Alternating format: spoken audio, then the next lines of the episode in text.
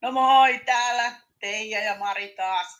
Tota noin, niin, täältä perheestä, perhe, no se podcasti. Ja meillä on hei, mä oon unohtanut mainostaa Facebook-sivutkin, mutta voidaan palata niihin sitten vielä. Tota, niin, niin, meidän täytyy päivittää sitten varmaan tonne, että voi siellä Facebookissakin käydä meistä tykkäämästä. Se on perheestä ja pod, eli pod ja perheestä on tämä Facebook-sivut.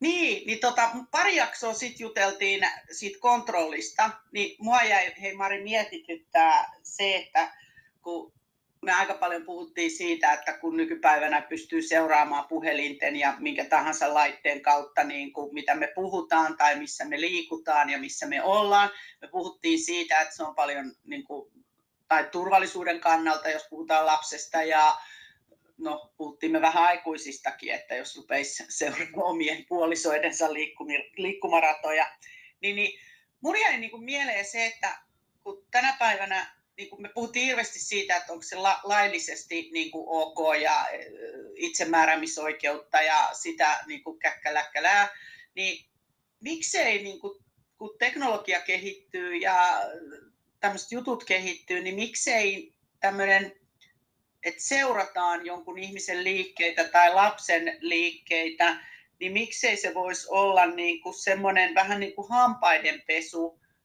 että se kuuluu arkeen, että tavallaan että se markkinoitaisi ja myytäisi perheissä tai lapsille, että ne ei niin kuin kyseenalaistaisi sitä. Talo, niin, no jatka niin, Marika, niin, kyllä, kyllä. varmaan ehkä kiinni. Joo. Joo, ja niinhän siinä varmaan jollain tapaa tulee käymäänkin. Tämähän on uusi asia asioita tulee uusia, niin ensin yhteiskunta, niin yksilö, perhe kuin yhteiskunta hakee linjaa ja paikkaa sille. Sitten kun tällaisia seurantamahdollisuuksia on ollut vuosikymmeniä, niin eiköhän sekin, että mikä tahansa asia, kun ensimmäistä kertaa alettiin kirjoittaa kaunokirjallisuutta ja seikkailuromaaneja, niin oli valtavaa vastustusta, miten se pilaa nuorison ja miten, miten niin kuin kammottavaa rappiokulttuuria. Ja, ja sitten se on lopulta löytänyt paikkansa ja se on tullut kaikille tutuiksi. Ja kaikille nykyään eläville on itsestään selvää, että on erilaista kirjallisuutta ja ei siitä kohista, jos ei nyt tule joku kohukirja. Niin näin mä uskon, että, että voisin ajatella, että, että aikaisemmin on eletty yhteisöissä, missä lapsilla ei ole omaa huonetta, kaikki nukkuu samassa tuvassa – ja, ja kun perheet on alkanut kasvaa ja lapsilla on ollut oma huone, niin on paljon enemmän perheessä yksilöt miettinyt, mitä se tarkoittaa, kun on se oma huone ja kenen vastuu ja miten. Ja nykyisin on ihan itsestään selvää, että jos lapsi ei siivoa omaa huonettaan, niin vanhempi sen käy siivoamassa tai kenellä on oikeus minkä ikäisenä mennä sinne. Ja se toki joskus puhututtaa, mutta ei varmasti niin kuin juurikaan enää. Kaikilla perheillä on se oma käytäntö, mikä on opittu jo omasta perheestä ja sillä mennään.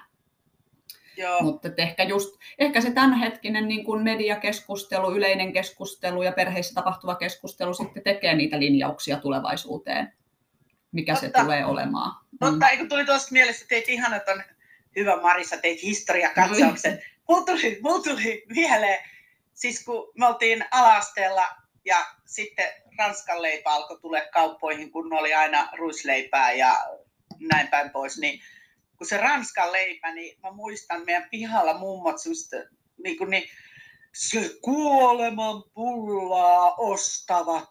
Mm. Niin se mm. oli heille, ranskan leipä oli kuoleman pulla.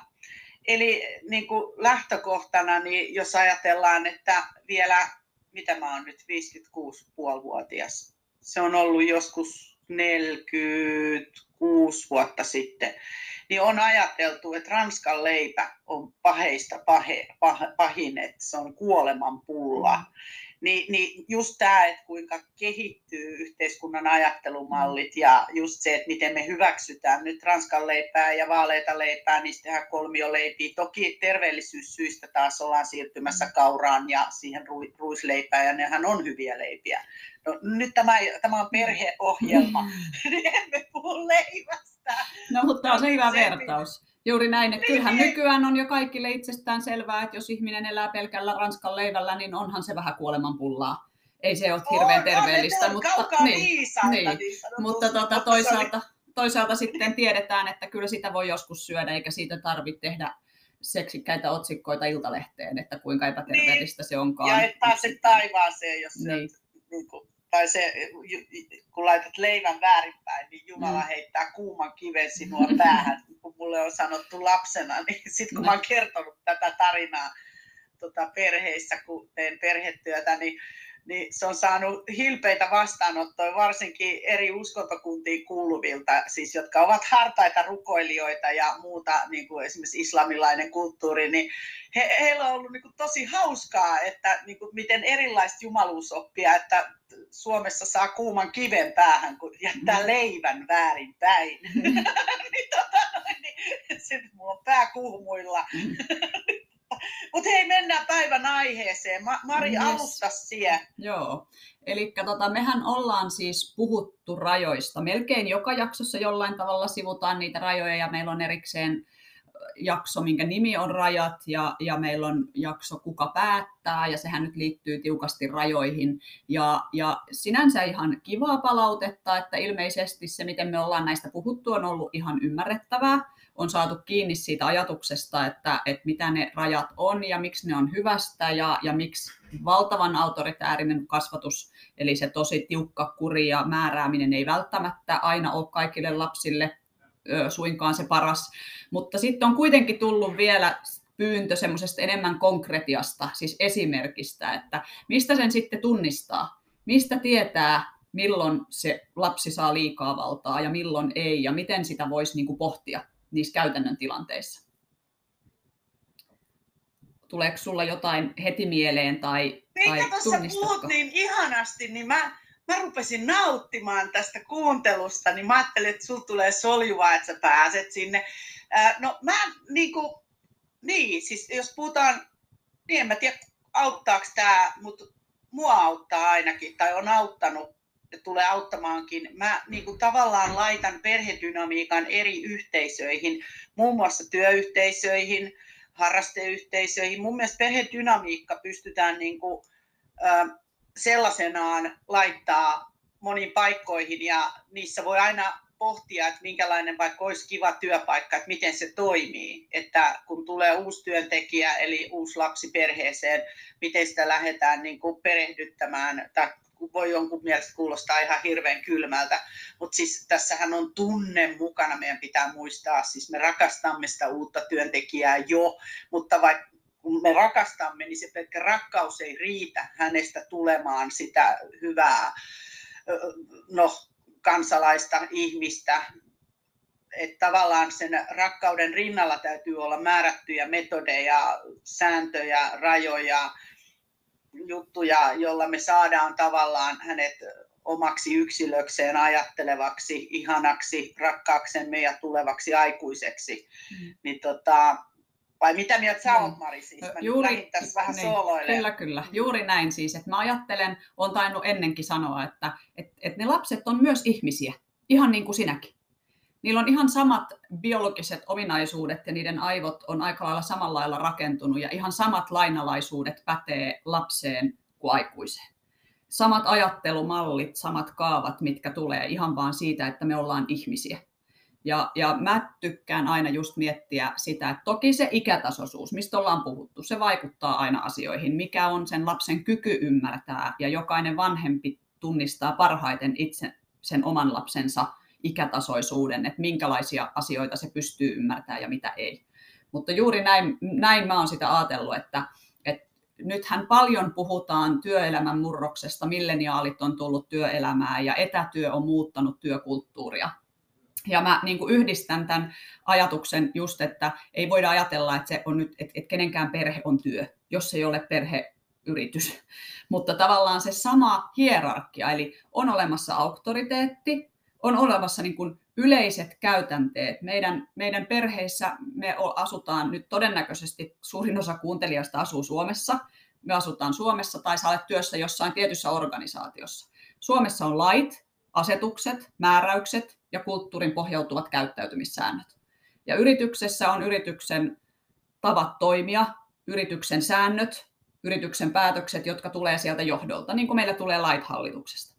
Sitten on ne esihenkilöt, ja esihenkilöt on, on niitä, jotka ovat todennäköisesti tai heidän olisi pitänyt sisäistää nämä yleiset rajat, jotka se organisaatio tai vanhemmat ovat ne, jotka ovat pääsääntöisesti ymmärtäneet ne yhteiskunnan lainalaisuudet ja säädökset.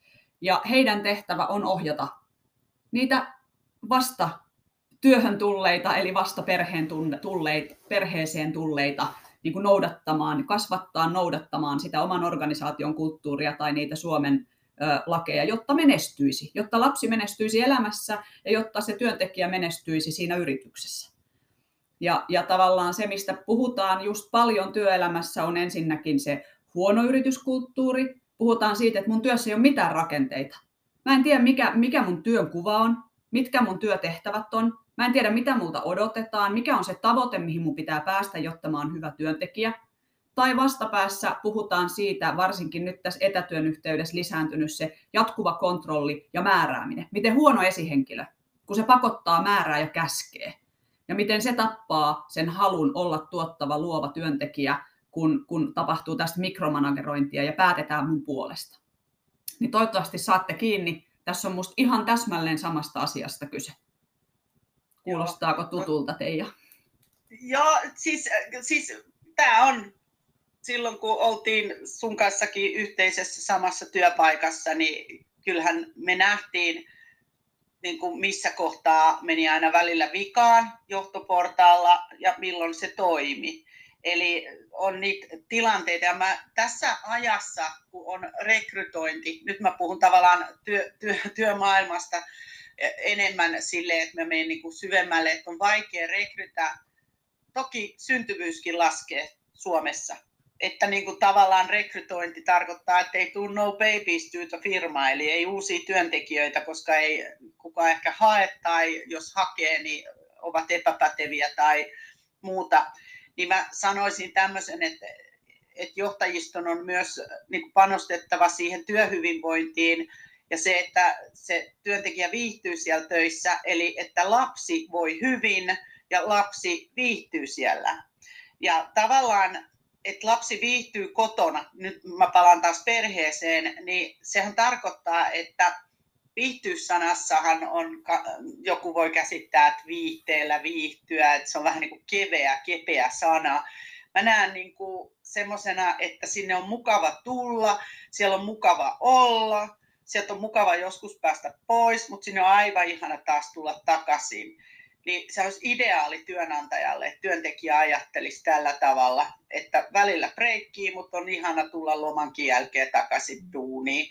Niin lapsi, kun se voi hyvin, eli viihtyy kotona tai harrastuksissa, mutta että kotiin on mukava tulla, niin mä näen, että se voi myös henkisesti silloin hyvin. Sillä ei ole sitä stressiä ja kortisolin eritystä äh, kehossa ja se ei mieti, toiminko väärin, äh, toiminko oikein. Nyt menen jo epävakaaseen vanhemmuuteen, jos vanhempi koko aika sanoo eri sääntöjä, milloin on mikäkin päivä, tai kontrolloi liikaa, niin lapselle ei tule minkäänlaista omaa identiteettiä.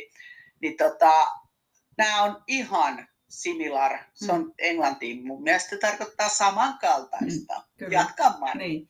Ja just tämä, että vaikka nyt perheestä ei voi lapsi samalla tavalla erota, kun työntekijä voi erota työpaikasta, eli jättää irtisanoutumislappu, niin kyllähän se tietynlainen teinin haluttomuus olla kotona, se, että en noudata vanhempien sääntöjä, en tule kotiin kun pitäisi, jään mieluummin jonnekin muualle tai jonkun kaverin perheeseen, niin sitähän se vähän kuvaa sitä samaa ajatusta, mikä työntekijälle tulee, että mä en halua enää sitoutua tuohon työpaikkaan, mä jätän tämän irtisanoutumislapun ja menen jonnekin muualle töihin.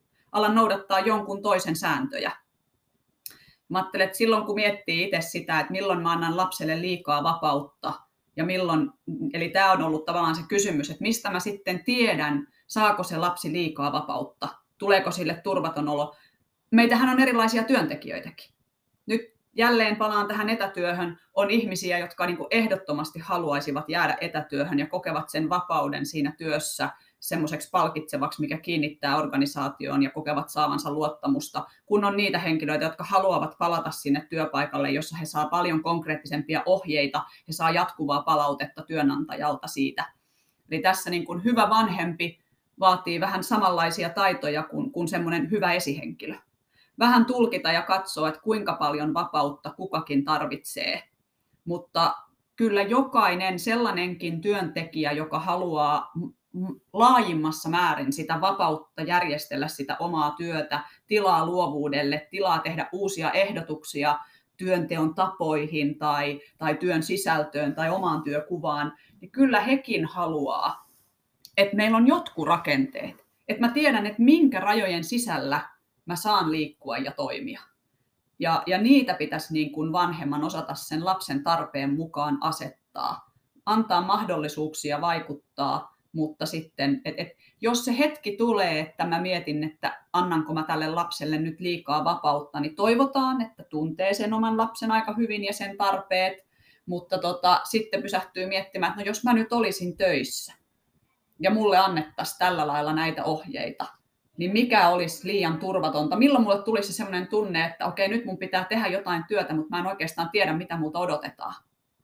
Ja milloin on se, että hei jes, mä tiedän, että multa odotetaan tätä, mutta mä saan itse päättää, että miten mä pääsen siihen tavoitteeseen. Joo, mulla tuli kaksi pointtia tuosta sun puheesta niin kuin mieleen. Yksi on se, että semmoinen kulttuuri, että perehdytetään esimerkiksi työpaikalla ja sen jälkeen annetaan olla vähän niin kuin omin nokkinen, eli se tuki siinä työssä kasvamisessa ja työn tekemisessä niin kuin minimoidaan, niin siinähän tavallaan niin kuin hylätään lapsi. Sille on ekana opetettu kaikki elämisen normit, meidän perheen säännöt, ja sen jälkeen sitä tukea ei anneta. Ja sitten siinä usein käy niin, että siellä työpaikallakin saatetaan vain puuttua epäkohtiin, että kun se työntekijä mokaa, niin tämän lapsen tarinassakin, niin sitten kun se lapsi ei mene niiden sääntöjen normien mukaan, mukaan niin se mokaa, niin, niin sitten siihen puuttuu vanhempi. Eli silloin se oma minäkuva rakentuu negatiivisesti, eli siellä ei tapahdu sitä positiivista palautetta, sitä hyvän, että hei, Kalevi, hoiditpa hyvin ton homman ja näin, näin, näin siellä työpaikalla ja sitten se pikku Kalevi siellä kotona, niin se ei ikinä kuule myöskään sitä, että hei Kalevi, että oli ihana kun jotain, dadada, vaan että aina puututaan epäkohtiin. Näissä on niin kuin se, puhutaan johtamisesta tai vanhemmuudesta, niin se huomio tulee ainoastaan negatiivisuuden kautta. Ja sitten kun ei saa sitä hyvää, niin me tiedämme kaikki alalla olleet varsinkin, että lapsihan hakee sit huomiota kaikin keinoin ja sitten se ikävä kyllä, niin jos hän on oppinut sen negatiivisen, niin se on sit sitä kautta ja silloin menee vielä enemmän metsään ja työpaikallahan sitten kun se menee metsään, niin se työntekijä irtisanotaan siitä perheestä niin mm. sanotusti. Kyllä, ja jälleen kerran se luottamus. Onko luottamusta työnantajan ja työntekijän välillä? Onko luottamusta? Eli jotta työnantaja voi antaa hyvää palautetta, ja rakentavaa palautetta oikein, niin kyllähän sen täytyy tietää, mitä se työntekijä tekee. Kyllä sen täytyy jollain tavalla olla tietoinen myös sen työnantajan sen, tai esihenkilön siitä työntekijän työn kuvasta, sen osaamisen tasosta, sen taidoista, ettei se anna sille liikaa asioita. Puhutaan, että on todella kurja työpaikka, kun annetaan niin kuin liian vaativia tehtäviä suhteessa osaamiseen tai liian lyhyt aikaraja toteuttaa jotain työtä ja silloin kyse on ihan siitä samasta asiasta kuin silloin, että, että lapselle annetaan liian vaativia sääntöjä, mitä noudattaa, johon ei vaan yksinkertaisesti vielä se, siinä, siihen, siinä kohden pysty.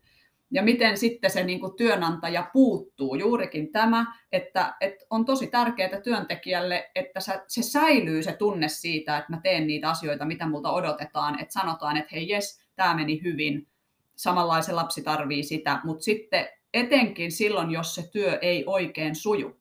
Tuleeko se esihenkilö yhtäkkiä ilmoittamaan sun pöydän viereen, että ihan päin persettä teit tämän, tee uudestaan? Vai tuleeko se sanomaan, että hei, että tiedätkö, jostain syystä meillä oli varmaan eri käsitys tästä tavoitteesta.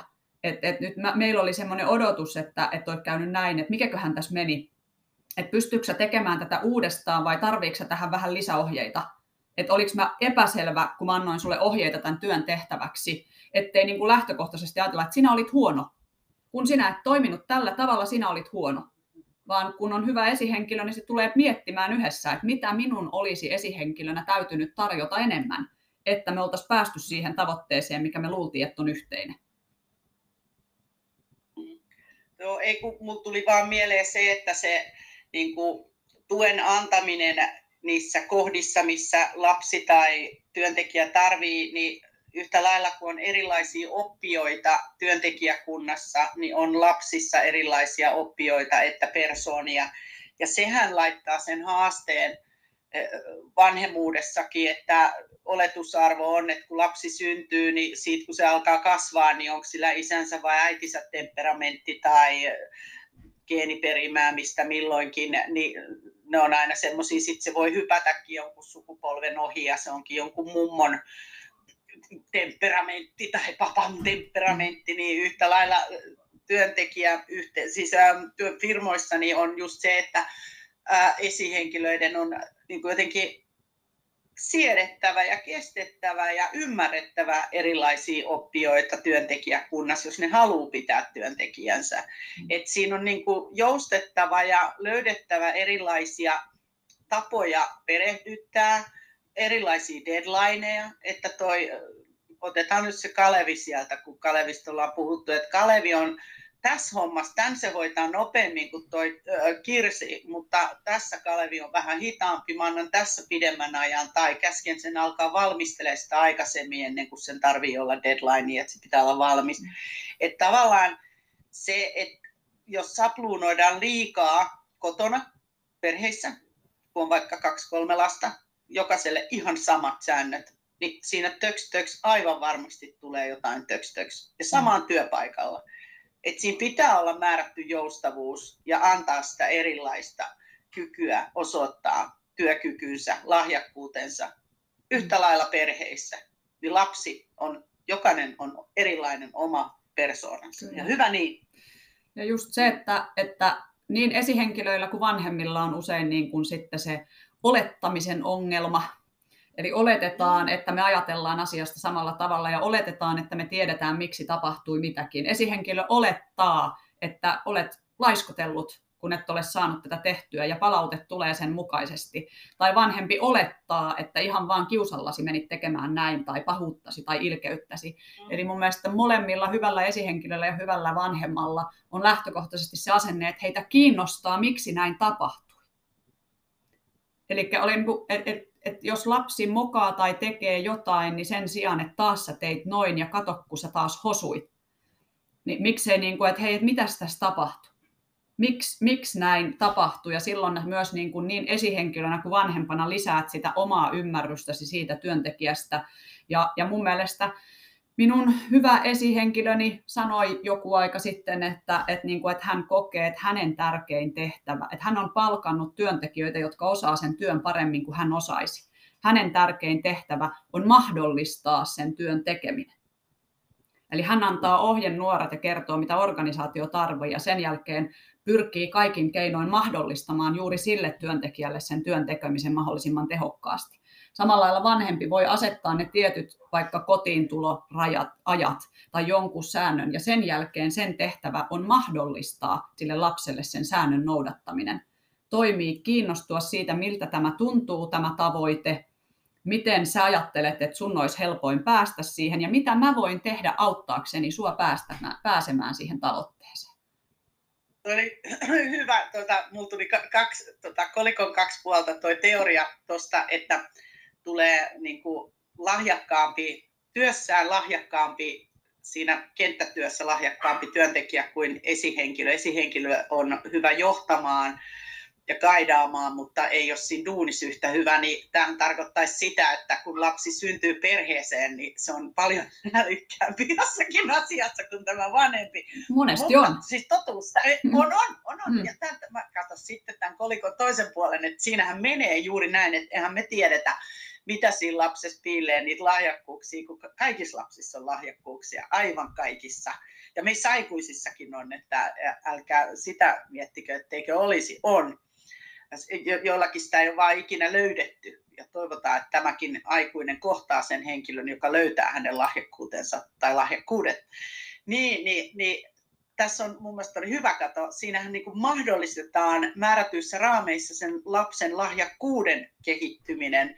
On se sitten sosiaaliset taidot, on se sitten taide, on se matemaattiset rakentelu, leekotaidot, niin, niin juurikin näin, että se mahdollistetaan sen kehittyminen siinä raameissa ja just sinne hyvään suuntaan, koska firmallehan sitten, jos mennään taas työelämään, niin se on pelkkää plussaa, että työntekijä on lahjakas ja se pystyy tekemään asioita, jotka vie sitä firmaa eteenpäin, niin että sitä tuetaan, kuin se, että se sapluunoitaisiin sillä tavalla, että se menee lukkoon ja se kehitys sen työntekijän mielessä ja kyvyssä lakkaa. Mm. Et se ei enää, niin kuin, se pysähtyy, se luovuus tapetaan. Saman voi tehdä lapselle onhan paljon tarinoita, että lapsi on itse ollut kiinnostunut, jos mennään taas pikkasen historiaan, niin lapsi on ollut kiinnostunut jostakin äh, harrastuksesta, mutta se on deletoitu, koska vanhemmat on itse halunneet, että siitä tuleekin jääkiekkoilija tai lentopalloilija tai joku muu.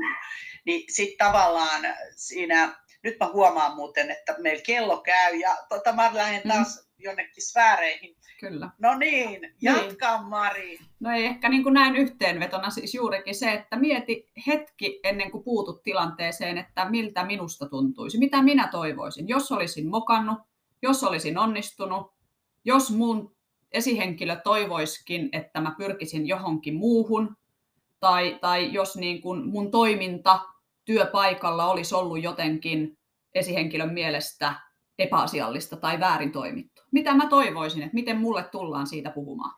Niin päästään jo paljon lähemmäs sitä, että et, et, et, et se, että saa tehdä mitä vaan, ei ole työntekijästä kiva, mutta se, että määrätään mitä pitää tehdä ja milloin, ei usein myöskään ole kiva.